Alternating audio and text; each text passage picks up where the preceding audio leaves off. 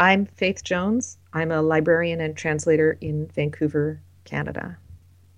Hi, Faith. Hey, Eric. Oh, I, I'm Eric Klein, and I'm a podcaster and radio producer in Portland, Oregon.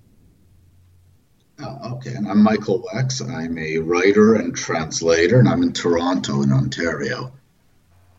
How are Yeah, things with yeah. you, Wex? Oh, not too bad, not too bad. And With, with you? Well, I'm I'm uh I've been really busy, but it's uh, it's all good. It's all good Oh, stuff. good. Yeah, yeah. So my translation fellowship, we're having the last um, the last residential meeting. Um, so that's where we go out to Amherst for basically a All long right. weekend. So, when, when's that going to be? That's next weekend.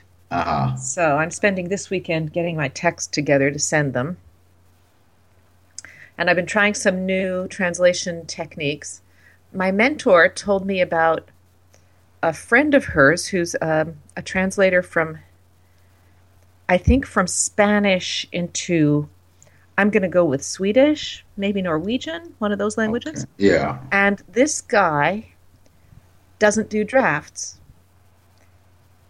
He just translates. and whatever he writes, that's, That's the translator. And he's this really well considered translator. So Is he I doing liter- literary translation? literary translation yeah literary translation so i find this astonishing so i just tried it with a short story and it goes really really slowly really slowly Mm. but on the other hand it's done Yeah, that's So- no. I, I once I got like this thing. Uh, somebody else had passed on the job, but hadn't let anybody know, and they needed Boris Thomashefsky's entire autobiography translated inside of a week. Uh, that book's about six hundred pages. and boring And I I, mean- think Uh, you know, it's at least it reads quick. It's a fast read, put it that Hmm. way. But I mean, I just sat there. I didn't. Act, it's the only time. I mean, not only did I not make a draft, I hadn't read the book right, uh, because Yeah. I, I didn't. I didn't have time to read it. I just sat there with like you know the book in front of me at the typewriter, and as much as I would read, you know, I do a paragraph, read it over to make sure I hadn't omitted any words or done anything really dumb, and then just go on. and I must have worked like twelve hours a day for that week. Uh, yeah, not not really considered, you know, translation technique, right? I mean, that's just like Yeah, that's yeah, of you know. translation uh, SWAT team. Yeah, well, again, you know, fortunately, it wasn't. Uh, he'd obviously dictated the thing, Ah, so wow, was, that's interesting. it was not terribly, you know, sophisticated stylistically. hmm You know, you didn't have to worry about that. I mean, he repeats himself all the time.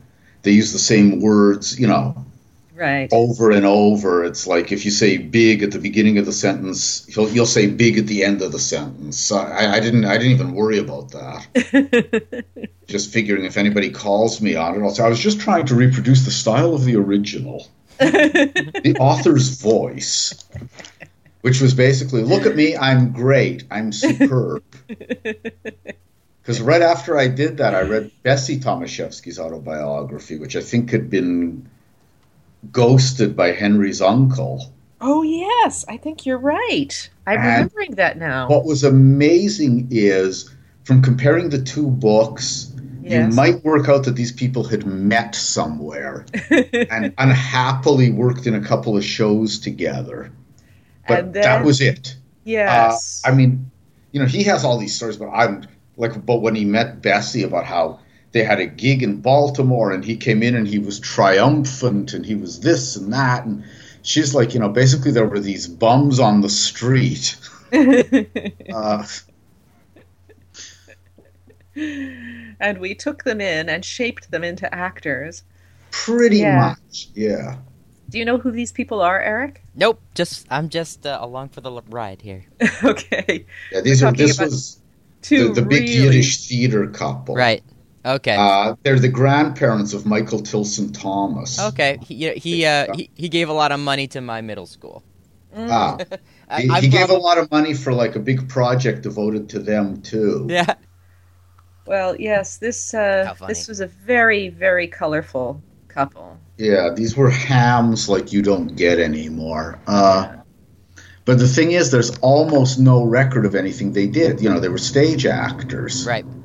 And he was in one movie towards the end of his life, and he was terrible. you And everybody knew he was terrible. seen Uh, it, Wex? pardon? Have what'd you you say? seen it? The movie? Uh, have you seen it? I've seen the excerpts a long time ago. Hmm. Uh, and I think she made a couple of. I think she made some records, which I have not heard. So that that makes me want to drag us into a, a real interview about Yiddish literature. Oh, um, okay. Do you think? Uh, do you think there's a uh, a resonance? Is the is the literature written in Yiddish like a like a piece of theater that lived in a different time? Does it have you know can an can an old audience? I mean, can a new audience participate? Well, yeah, I mean that's like saying, you know, can you read War and Peace or Dickens or something? Uh, I think that actually adds to it in many ways. You know, to do. There are people now, and Faith knows some of them too, that are writing Yiddish literature today, although very few of them are writing novels or plays. And part of the thing about now is like, if I wrote a novel in Yiddish, about people living now, unless they happen to be Chassidim, it'd be like, why is this in Yiddish? None of these people is actually living in Yiddish. There is no audience that is uh, confined to Yiddish. They can't get this anywhere else. You know, it's like translating. It's, it's like when I translated the Three Penny Opera, which I still don't understand the point of. Is You why don't understand the translate point of the something? translation? Ah, Yeah, why translate something from a language that lots of people know into a language that nobody knows, and have the subtitles in a third language that everybody knows? right. I'm sorry. Wait. What? What? Are you, what project are you referencing now? A few years ago, about 15 years ago, I got hired to translate the Three Penny Opera out of German and into Yiddish for a production, which was in fact produced. Okay. And even then, I mean, the, the, the people doing it got really mad at me because I got interviewed by the CBC and they said, Why are you doing this? I said, They're paying me.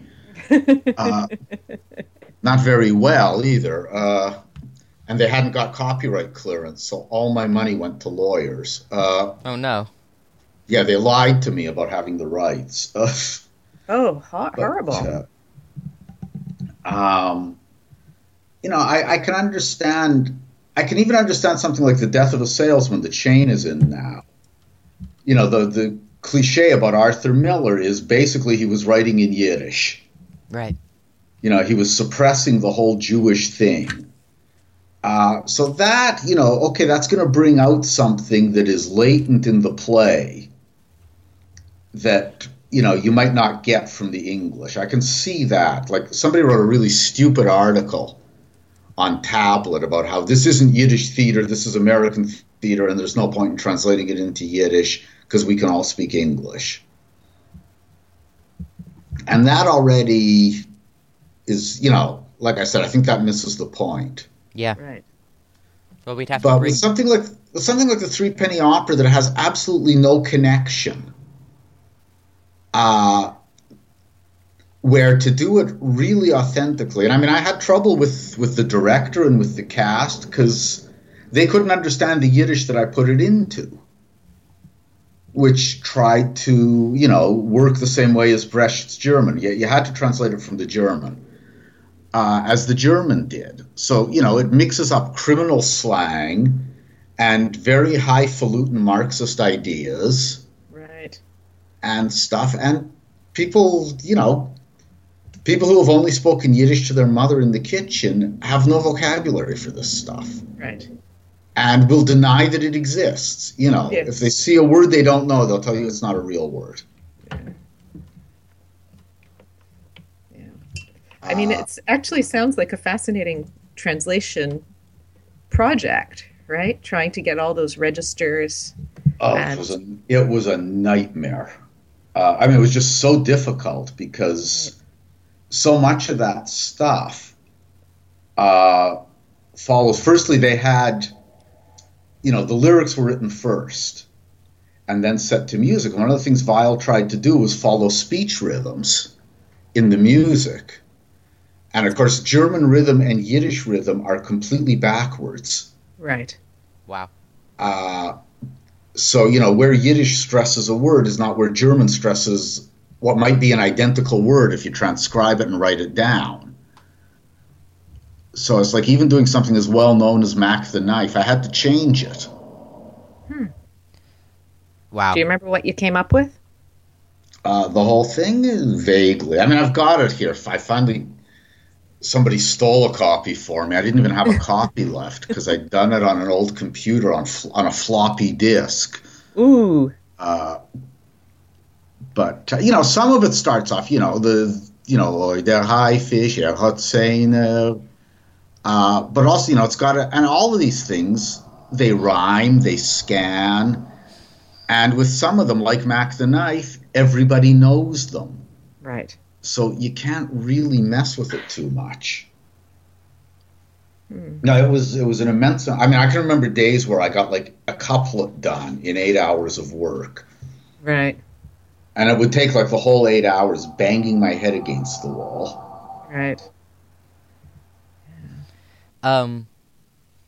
Well, I never did answer your actual question. So, What was the question? Yeah. What was the question? well, does Yiddish literature have anything Right. really to say to people now, Right. and particularly to people now who don't speak Yiddish, which is just about everybody? Uh,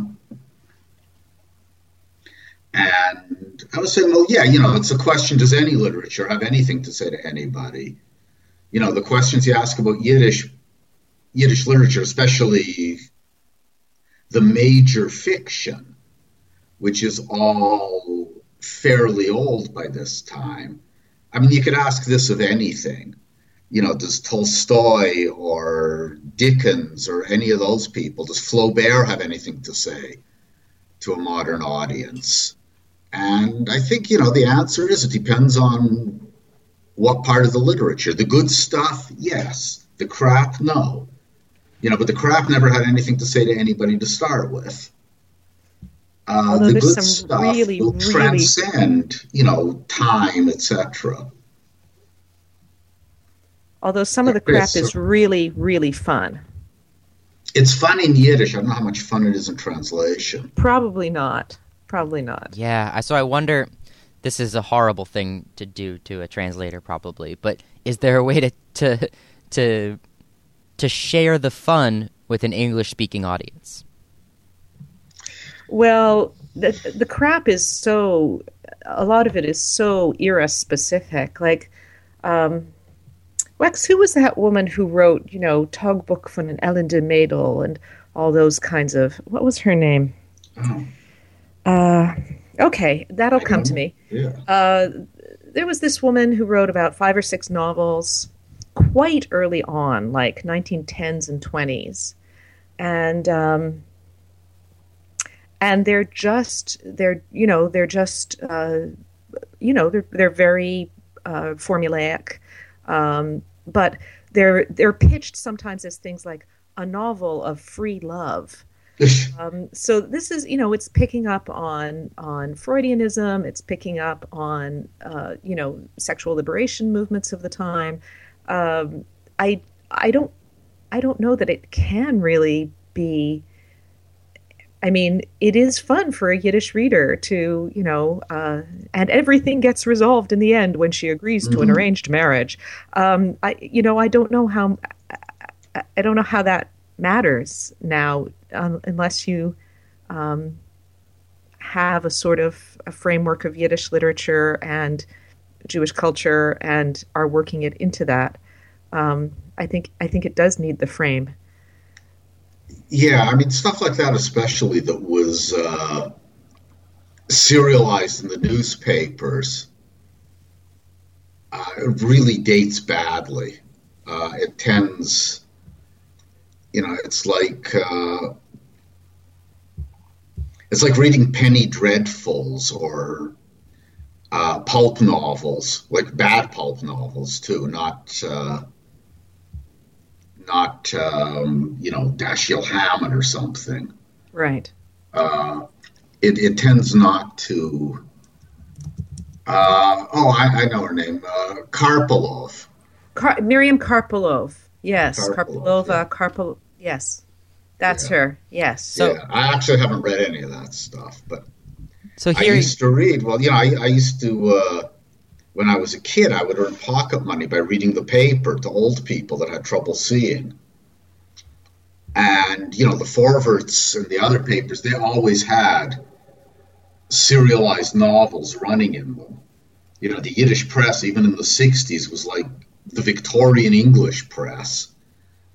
And I would have to read these, you know, the next installment quite often. I mean, I was a kid and these things were horrible. The the poet I worked on for many years, Celia Dropkin, she uh, um, she and her family, like many people, had real money trouble during the Depression, and uh, and she wrote a serialized novel, and she was not a novelist. She wrote some short stories, which I would say are 50-50. Some of them are great, some of them just you know it, they would have been better if she had made them poems. Um, Right. She was she was primarily a poet, and in, in poetry she had I think she had real inspiration. I don't think she was particularly interested in fiction, um, but you could make money with stories and with especially with serialized novels. Serialized novels were the way to make a living. So she did a serialized novel and her son, who died just about 10 years ago now, um, but he was still alive when I was working on the project, and I was lucky to be able to talk with him. He gave me lots of insight. Um, But he, he remembered them sitting around the dining room table discussing what should be the next cliffhanger, how she should how she should do it because every every single you know so that's like 1500 words you get 1500 words then you need a cliffhanger Right. 1500 words, another cliffhanger. And reading these things now, I mean, I photocopied almost the whole thing out of off the microfilm of the Oh, of the forwards. I, you know, broke my eyes trying to read this thing. You know, after about seven or eight installments, I was done. It, it's just, you know, it's um, it's uh, I mean, especially with her because she wasn't a novelist. I think Miriam Karpilova's stuff is actually was actually is actually fun to read, but um, but in this case, it was just really she was really just keeping it going as long as she possibly could because she needed the cash. Yeah. And uh, boy, is that stuff bad! It's hilarious, but it's you know a- after a few times, okay, I've I've got it now. I've got the pattern. Yeah. yeah. So okay, so you worked translating that into English then? I did not translate the novel into English. Oh, you no, just I read didn't. it. I, yeah, I mean, I, I, thing, yeah. I read sorry. some of it. I'm not. I'm not. I don't have the. I didn't have the internal fortitude to go through the whole thing. Right. And so Yeah, I mean, the thing with a lot of that junk, well, just about all of that junk, is it's never been translated. So that people listening to the podcast would have no access to it uh, And- unless they knew Yiddish. And there's there's probably a good reason for that. I mean, a, even a lot of the really high end stuff, like the Bashevis Singer serialized novels, you know, most of them have not been collated translated. Um, actually, actually, I guess most of the novels have. they- it's just most of the short stories haven't. Um, I think there's there might be one or two still lying there, novels still lying there untranslated, but they're not. I mean, yeah, I mean, I, I think again, like th- there was a money making aspect to this, so. Oh, totally, yeah. I think if Bashevis were still alive and were going to translate that, he would go through his usual process of editing them, changing them, changing them for an English audience, but also changing them out of the serialized format, Yeah. which he did with most of his other translated work. Not absolutely 100%, but most of it he did that. And I think, you know, Bashevis is, norm- is, is notorious for. Um, you know, meddling with his own work Yeah. later on. Uh, but I do think it was to a purpose. I mean, he was writing on a deadline. He was writing as prolifically as possible. You know, for financial reasons. And I think there is a purpose when you're putting it into a more permanent form to rethinking oh, it. Well, they all did that, though. I mean, you know, his brother also. Oh Most yeah. of that stuff was published in the Forwards as serials. You know, the the Breeder and the Mishpuche and Yoshe Kalb, they they were all serialized. I think Um, yeah. I'm sure he went back, and those are pretty tightly constructed books. I mean, he he must have made changes to put them into you know between covers. I think you're right. Yes, that makes a lot of sense because they do have. Um, I mean, They they, they all much. did. You know, Dickens did too.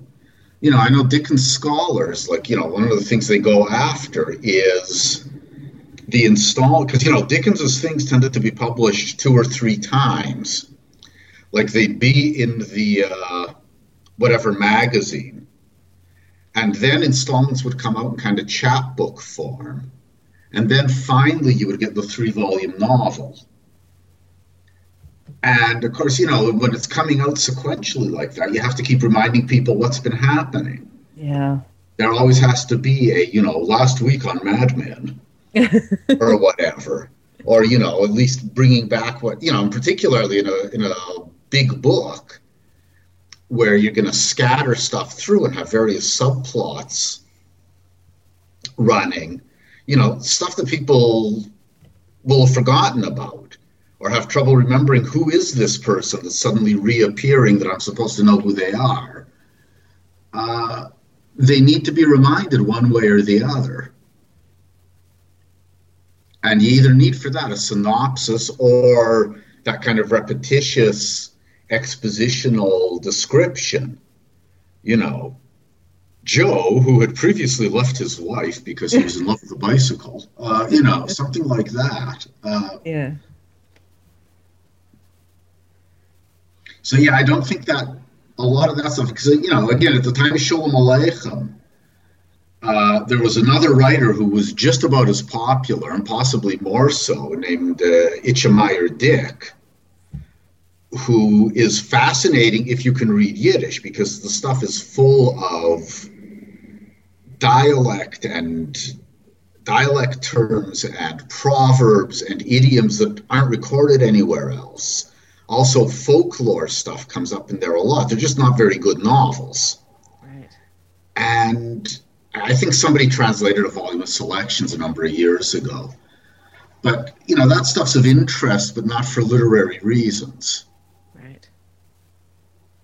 So, Wex, let me ask you: Yeah. if the uh, the novel that hasn't been translated, the the Bashevis Singer novel that was serialized and has never was never published in book form in either Yiddish or in English, um, if that novel were given to you as a project to translate, would you translate it straight, or would you make the alterations that you think Bashevis would have made, or that you think improve it for a current audience?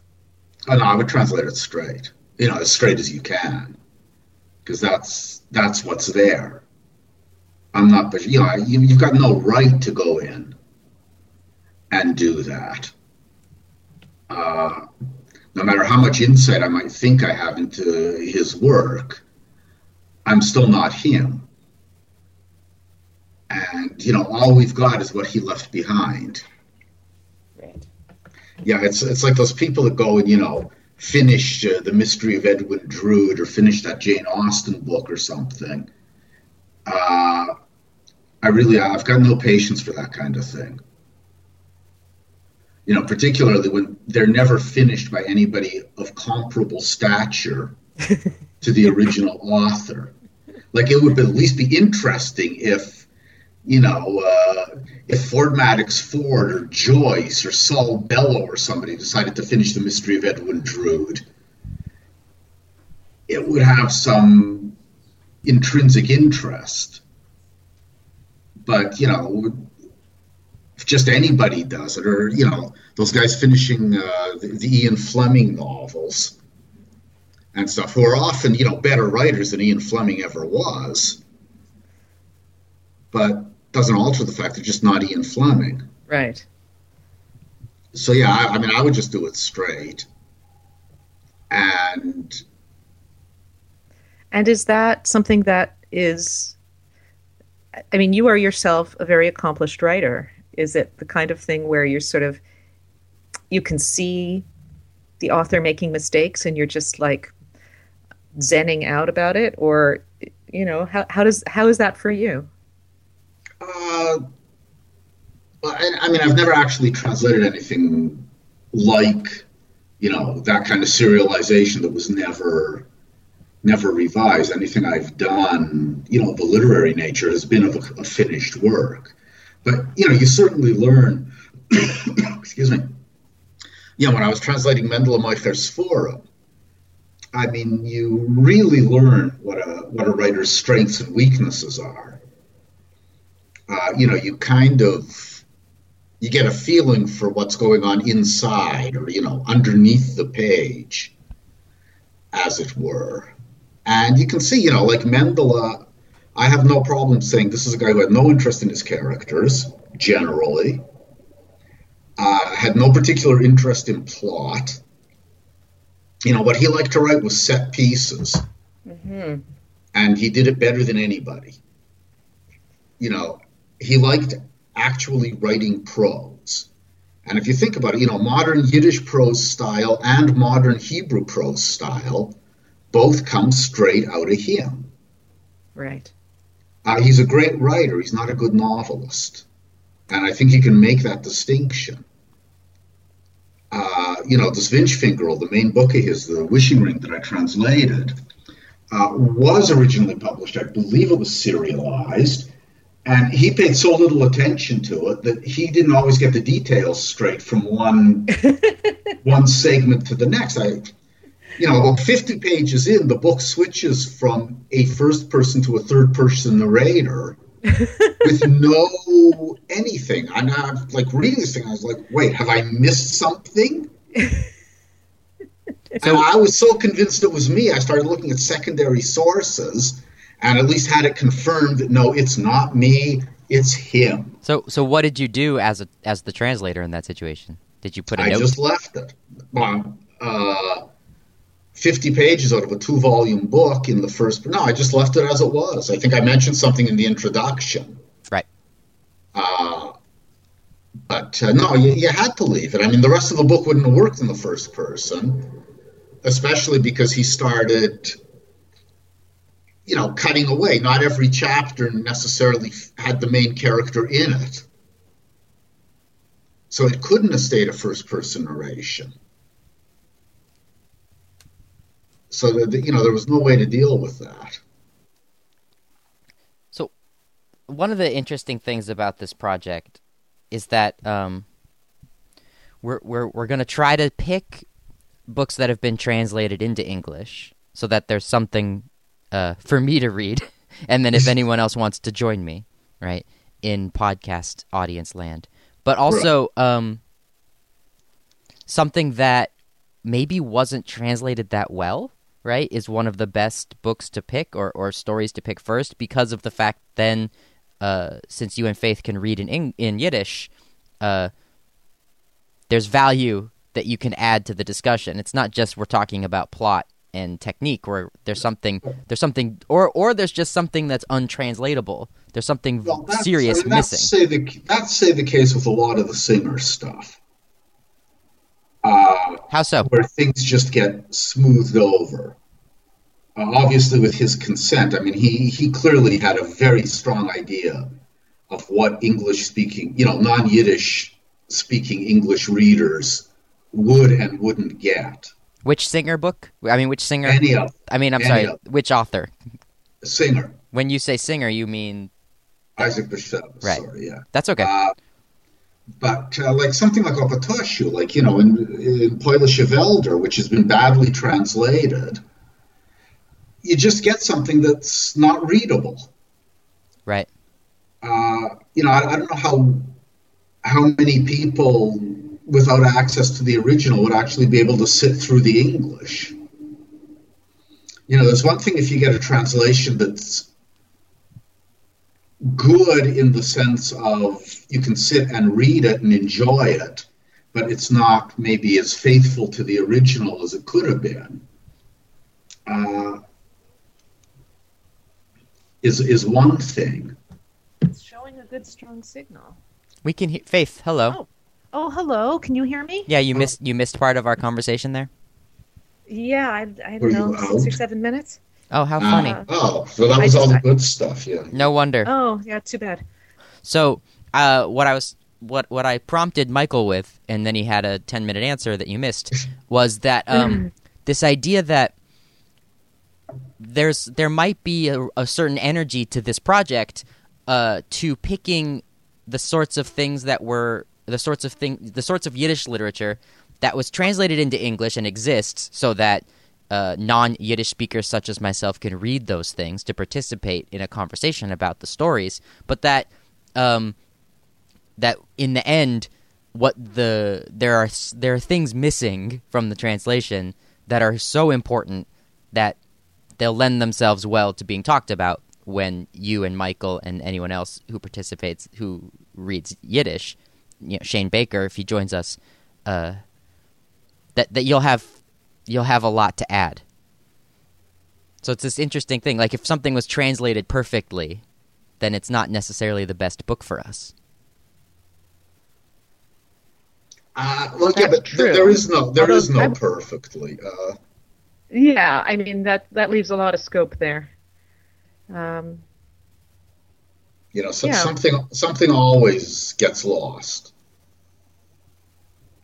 in fact, maybe we could look at your translation of uh, what were you just telling us about Vintshfingerl, Yeah, that's, and we could look at all the translation challenges there. Yeah, well, that was a nightmare. I mean, that, that was a very difficult book. Uh, you know, other people have tried to translate it and given up. Tell uh, tell us uh, explicitly what book you're talking about. Uh, it's a book by Mendele Moykher Sforim, or S.Y.S.J.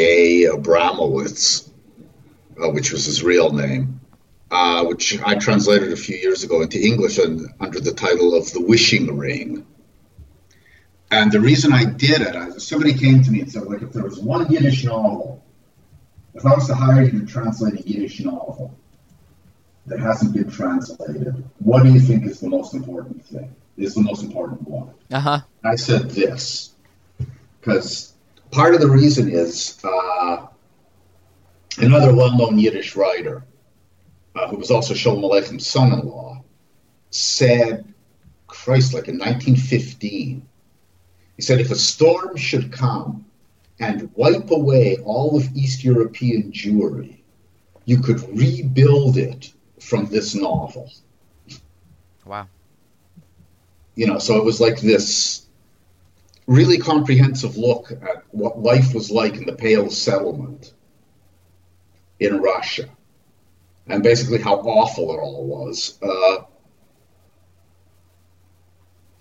so that that was the reason i decided to do it the thing is it's you know not only does he forget who the main character is periodically uh, you know, you've got all these things. I mean, you get like this Victorian high drama. You know, the the main female character ends up in a whorehouse but never actually has sex. Right. She manages to beat them off with a. That's the wrong term, isn't it? She manages to. Beat, she didn't beat them off. She fought them off with with her fists and her resolve until she could be. Re- you know, Right.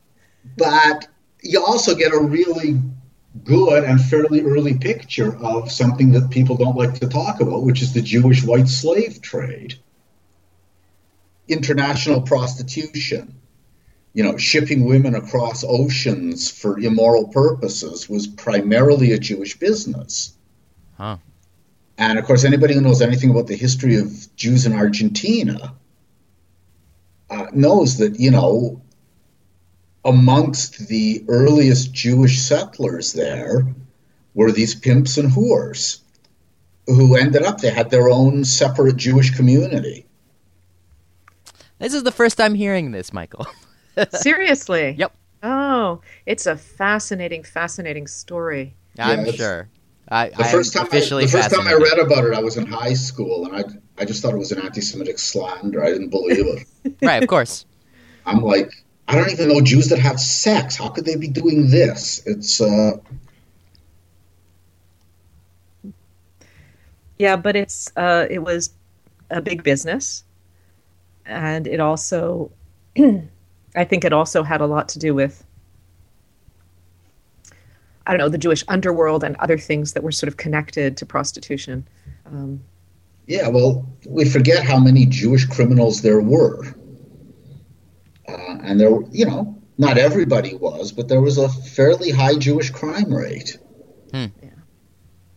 Right. Well, that, and that would be because, like, I mean, isn't that that's that's part of the propaganda that that that justifies the Holocaust, and so post Holocaust, it's not you know if you if you're the one person that knows the secret, you're not necessarily you don't feel a. a Well, this this is much earlier on, though. I well, Uh, yeah, but but I mean, if if you're going to hide a history, if you need a justification to hide it, uh, the kind I of think- paranoia after World War II makes sense. I sense. think even at the time, I think Oh, there was at a time. lot of there was a lot of shame around it, and people Sure. tried to dismiss it. I know in Argentina, I mean, when Wex says they had a separate Jewish community, they had to have a separate Jewish Yeah, they weren't allowed weren't allowed in the synagogues. They weren't allowed in the cemeteries. Uh, they had to create their own community. Um, Wow. uh, Because they were shunned. Yeah, and, and they were shunned for two reasons. One of which was most of the women they were shipping were also Jewish. So it wasn't even like they were exploiting members of another group, they were exploiting their own. Uh, was one thing. And of course, it was, you know, the old thing it gives everybody a bad name. Right. uh, to the point where in Warsaw, in the early part of the 20th century, there were anti pimp riots led by guys who would otherwise have been considered the toughs of the Jewish community.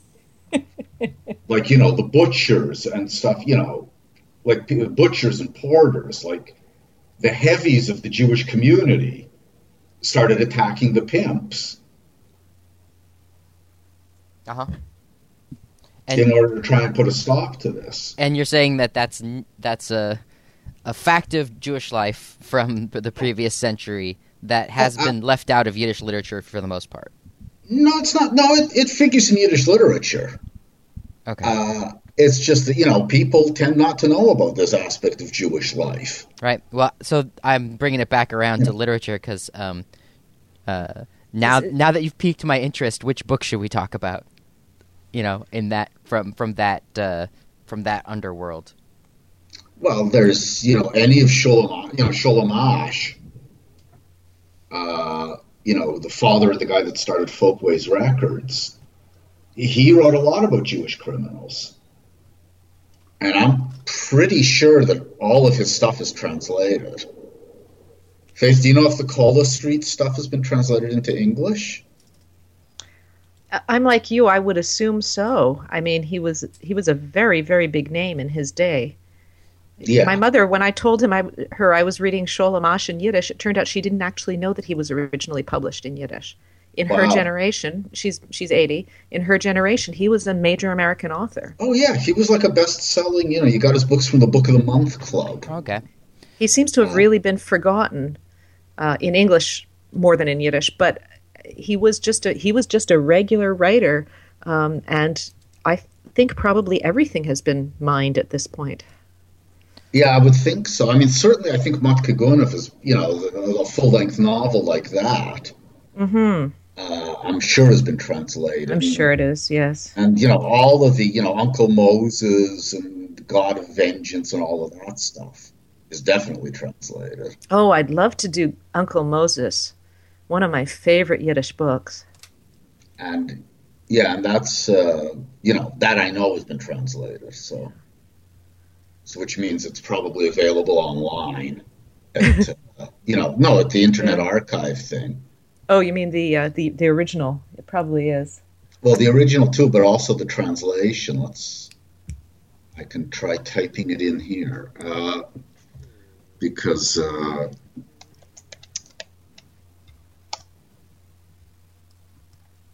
Uncle Moses, a novel, digitized by Google. There you go. There you go. So a free a free book for for us to choose if if we desire. I think a lot of these are going to end up being free, you know, except for people like uh, Isaac Bashevis Singer. Right. Uh, most of this stuff is probably not, in pr- you know, it doesn't stay in print. That's And something like Sholem Asch, who was he was translated as he was writing, so Yeah. a lot of that stuff is. I mean, Uncle Moses, I think, is from the 1910s.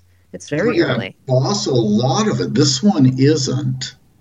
Uh, Uncle Moses is translated by Isaac Goldberg, uh, who also did the bad version, I think, of uh, In Poylishe Velder.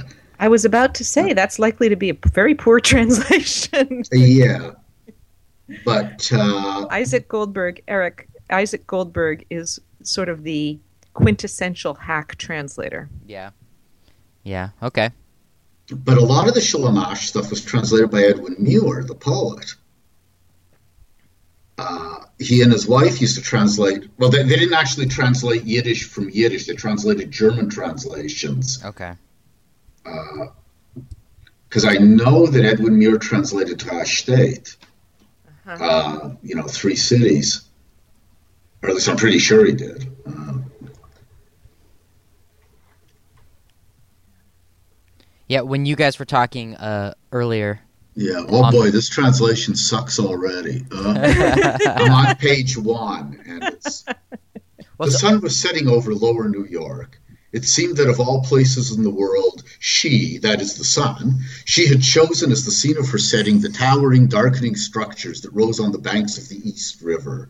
Yet, Oh, despite for the height of these box like edifices, despite the rivalry in which one sought to climb higher than the other, here from the Williamsburg Bridge, they appeared humble and diminutive against the lofty dome of the sky, like so many card houses built by children at play. Mm, we might not be doing Uncle Moses. well, but no, but that's a strong argument to do it, right? If I can get through something and at least understand a story, but Yeah, you oh, guys yeah, read it in Yiddish and you could tell me uh, what what I missed. The That- sun yeah, yeah, is she. I'm sorry, that's the word for it in Yiddish. yeah. I know. Wow. Okay, so we might waste a lot of time. yeah, like Well- Eric, just to explain to Eric, like uh, it's. I mean, there's just so many things right there. right. Well, and is Yeah. that the only translation of Uncle Moses that exists? I don't No, know. that's a good Seems to be the only one that's up online. Let me check the others. Oh, that was 1920. Uh, here's Uncle No. No. So far, I imagine that once they got translated once, they just stayed. Right.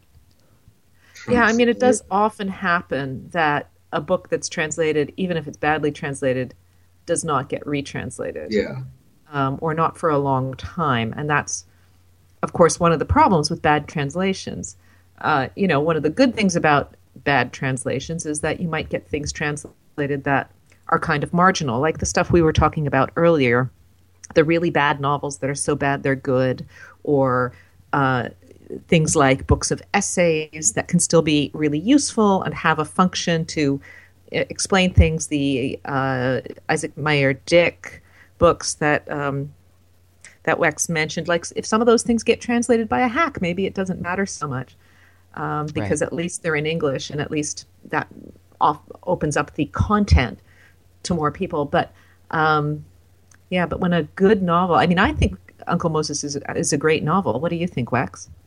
That's pretty good. Uh, it's a long time since that's I, Wex being so- enthusiastic. it's a long time since I read it. Uh, so, I mean, my, my, my favorite Asch was always Tillamede, you know, Salvation. I have never think read it's that. called in English. That is a great book. Okay, I will read it. Uh, and my relatives are in it, so as a very Oh, really? minor. Well, you know, in, in crowd scenes, kind of around the Kotsker rebbe. Uh, they're in they're in uh, in Polish of Elder too, but uh, Right. Right. It's funny that Sure. you um you were mentioning uh that somebody said what's the what's the one book that needs to be translated and you uh you picked the Mendel and Moishe forum. Is that am I saying him right? yeah, No. Moykher Sforim. Oy vey. Uh yeah, I wrote down in my notes by the way that I am going to require a crash course in names and pronunciations, which is probably also fun, right? Because if the idea is that uh, part of the audience, if not the majority of the audience for this podcast, like me, uh, cares about Yiddish and then knows next to nothing about Yiddish. Like we might we might we might benefit from an episode just helping helping me read names out loud. Um, and we'll and we'll definitely actually- need to do show notes and things. right.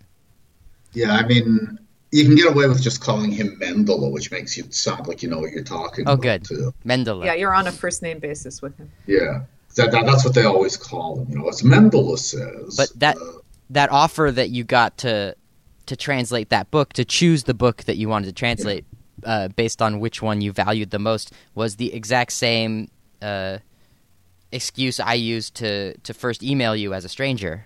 yeah, yeah, I remember. I I, I asked you to to tell me which one you thought was the the most in need of being translated, and you Yeah. picked you picked the Opatoshu book. Yeah. 'cause, In Poetic yeah, it, it needed a new translation. Yeah, with this other one, it had to be something that had absolutely never been translated. Okay, but now now we've pinpointed one of the culprits. What was his name?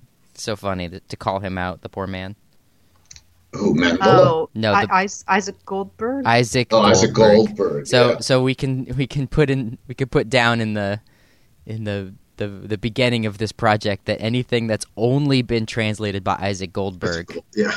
is, yeah, is eligible. Yeah. the poor man. so there's an argument to be made to read uh, books that have been extremely well translated into English, uh, because because that would uh, be nice, right? But then there's Yeah, an argument. sometimes those are the important books, too. Yeah. You know? uh, and and also it's it would be very interesting you know not to not to massage you too too much uh, but the, but we could assume that books that you guys have translated were done well so so we could read those and then Let, there's us make that assumption. Yeah, let's go and ahead then- and make that assumption. and then there's a nice um a nice element of of uh like expanded annotations to the podcast right? You've you've done this work and perhaps you know there's insights uh that that you can share that that would then you know be useful uh to have recorded. And then there's also an argument to be made to to work with really really badly translated books. And we get to choose. We get to pick and choose. Yeah, pick and pictures. I think more, you know, the important thing is number one, accessibility. Right. That stuff that's not in print should at least be orderable from somebody, you know, for not a lot of money, uh, or available online Oh, and you- yeah, and you know the other crazy thing is that uh, even though at one point I had envisioned that we would read the whole way through a book before we moved on to a different book, there's no reason why we can't uh, be more uh, uh, butterfly-esque, ADHD-ish, and Mhm. and read you know one chapter in one book, talk about it, and then uh, put it down because we don't want to slog our way through uh, one of uh, Robert Goldberg. Did I say it? Is that his name? Isaac Goldberg. Isaac Goldberg's uh, terrible translations, and yet you know talking about chapter one of Uncle Moses for one podcast, and then moving on to something that's uh, less mean spirited. Well, Right. I don't know. Well, Uncle Moses has got a lot of plot going on. you know, like people might actually want to know what happens. Sure. Like he's not an uncle. He's he runs a pawn shop. That that's what uncle means there. Ah, well, I'm I'm intrigued by that by that choice. doesn't he run? Doesn't he run a um, a clothing factory? Isn't he a clothing manufacturer? I thought Uncle Moses was the pawn shop. Uh, I thought it was. Um, well, it's been quite a few years since. I've read it as well. You know, I had another idea, friends, that I oh yeah, like- you're right. Right. Wealthy, powerful sweatshop owner falls in love with employee's teenage daughter. Oh boy. Exactly. So also a strong argument to be made if we want to try to uh, grab as much popular audience as we can to go with the the sex, drugs, and crime elements.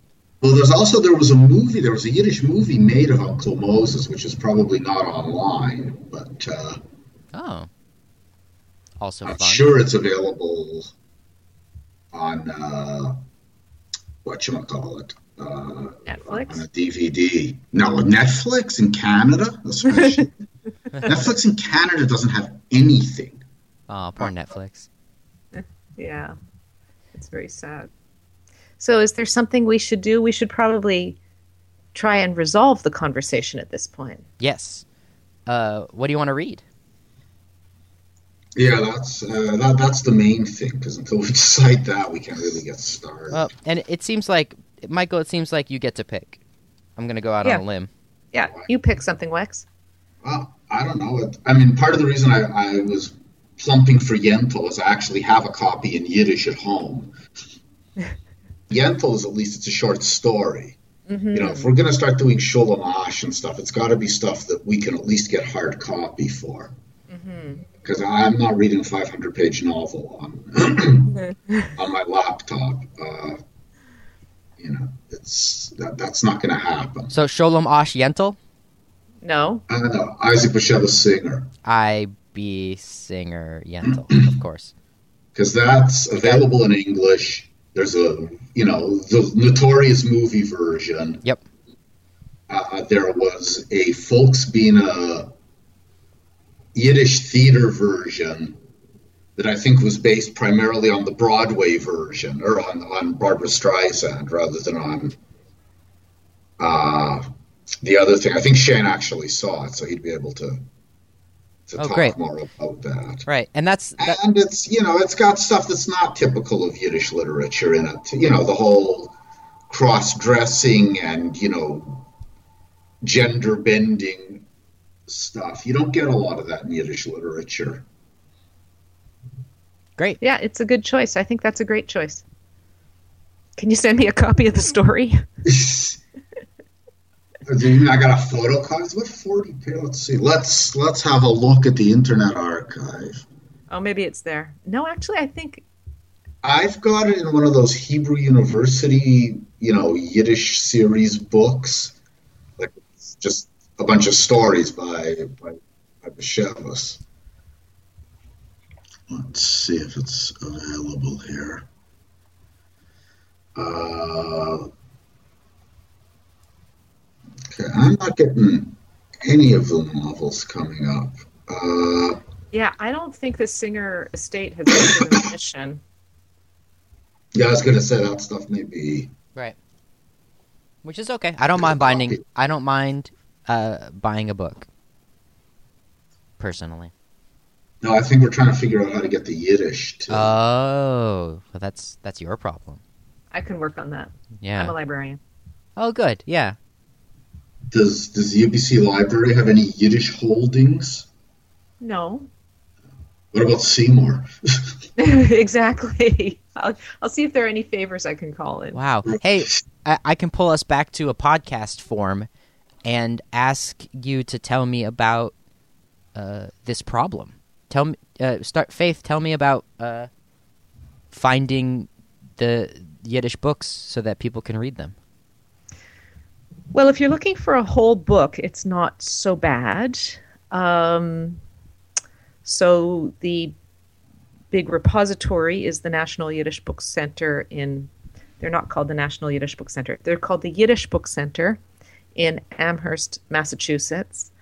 Um, and they have copies you can buy of many things. And um, a percentage of those, quite a big percentage, I have to say, they've done a fantastic job. Um, a lot of them are available uh, scanned on the Internet Archive. So if you're lucky, uh, you can find it online. If you're a little less lucky, you can you can contact them and see if they've got a copy in hard copy that they'll ship to you. Um, and then it goes down from there. Like if it's not there, then you have to find a major because they're going to have all the most common works. So then you're looking for something kind of obscure. Uh, you're going to have to contact some of the major libraries, see if they've got a copy, how you can get a copy. So that's places like Harvard, the New York Public Library, Library of Congress, places like that. So that's that's books. But when you're looking for a story, it's a little more complicated um, because stories, Yiddish stories, would get anthologized and collected in different ways. Um, sometimes, you know, when I worked as a Judaica librarian, it used to happen quite often. Somebody would come in looking for a story. Um, it turned out it was actually a chapter of a book. They had thought of it as a story because it had been serialized. Mm. So they were actually looking for a chapter. And sometimes they had even been published in chapbooks as separate chapters. And so sometimes they were sort of treated as standalone short stories. So, quite complicated to figure out what you're looking at. Is this a story or is this part of a book? Um, there's just a lot of complications with stories. It's also kind of easy for um, for stories to get buried if they're not, for instance, the title story of a book. How do you know which book it's in?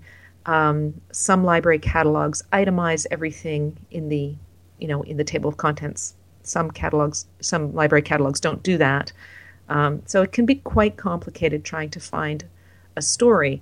And when you have somebody who has, has quite a prolific output, which um, Bashevis Singer certainly did in Yiddish, um, it, yeah, it can be complicated.